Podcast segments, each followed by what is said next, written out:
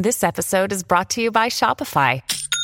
Forget the frustration of picking commerce platforms when you switch your business to Shopify, the global commerce platform that supercharges your selling wherever you sell. With Shopify, you'll harness the same intuitive features, trusted apps, and powerful analytics used by the world's leading brands. Sign up today for your $1 per month trial period at shopify.com slash tech, all lowercase. That's shopify.com slash tech.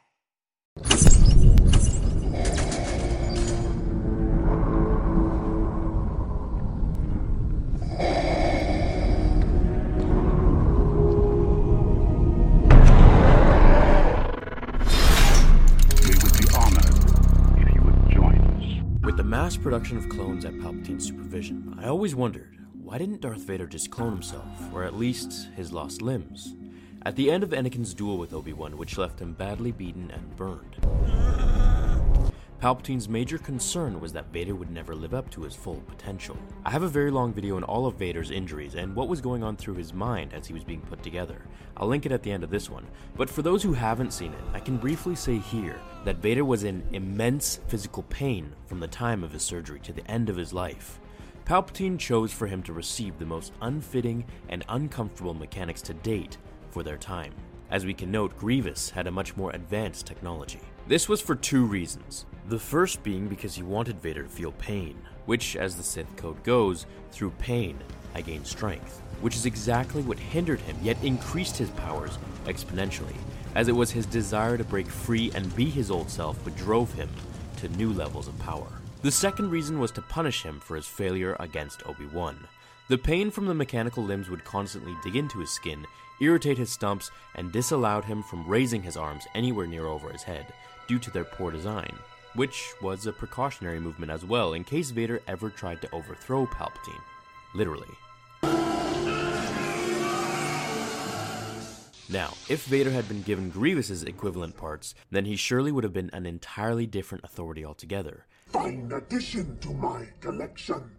However, it is unknown if Vader would still have been as powerful and short tempered as he was if he didn't feel the physical pains his broken body and torture suit brought him. Now that we know these two reasons, there is no way Palpatine would have allowed for the pain to subside by being replaced with normal limbs. An entirely cloned Vader itself was a bad idea, because he would have been at his maximum power, or at least the closest to, and then could have killed Sidious, even as he admits to Yoda in Revenge of the Sith. Darth Vader will become more powerful than either of us. Also, if Vader had his limbs cloned and his lungs fixed through cell replication therapy, how is Palpatine to know that Vader won't still be in pain? Perhaps mentally from losing Padme, but physically, he'll feel pretty much normal. And no Sith ever conquered off the feeling of normal. It was always vengeance, hate, suffering, and evil that led them to the dark side's forbidden talents. This is why Vader killed the younglings and obliterated the temple. He had to do unforgivable things in order to seal his darkness, just like Kylo Ren did with Han. Now that we see these reasons Palpatine had for forbidding Vader to clone himself or reconstruct his body with organic tissue, this leads to the other main reason. Mechanical limbs were overall better than organic tissue. The only drawback was that it severed the force connection to a certain percentage, meaning they couldn't perform certain feats like Sith Lightning. However, when it came to tissue versus robotic limbs, the robotic limbs always won, hands down.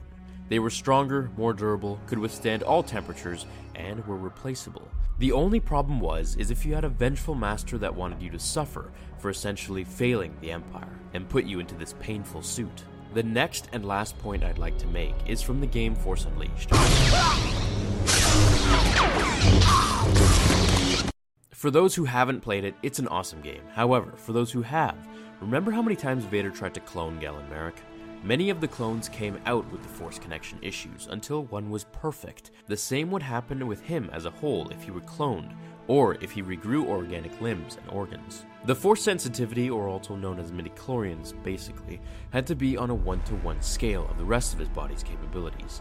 Otherwise, it just wouldn't have worked right. Also, with cloning, sometimes the host body rejects the new tissue, so the process may be lengthy and difficult to get right. I do imagine if Vader cloned himself, it would be really epic. Just imagine an overly powerful young Anakin returning with some scars still on his face and body, but for the most part, he was reborn.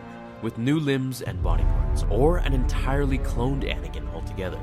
I wonder if he'd go rogue and turn on the Emperor and the original Darth Vader, or maybe he'd stay in the light, go to Tatooine and find Obi Wan. It'd make for an interesting spin off, maybe a cool fan fiction of what if Darth Vader did clone himself. Let me know below if you'd like me to cover that, and I think it would turn out well. Thanks for watching, everyone. I hope you enjoyed today's episode of Star Wars Theory.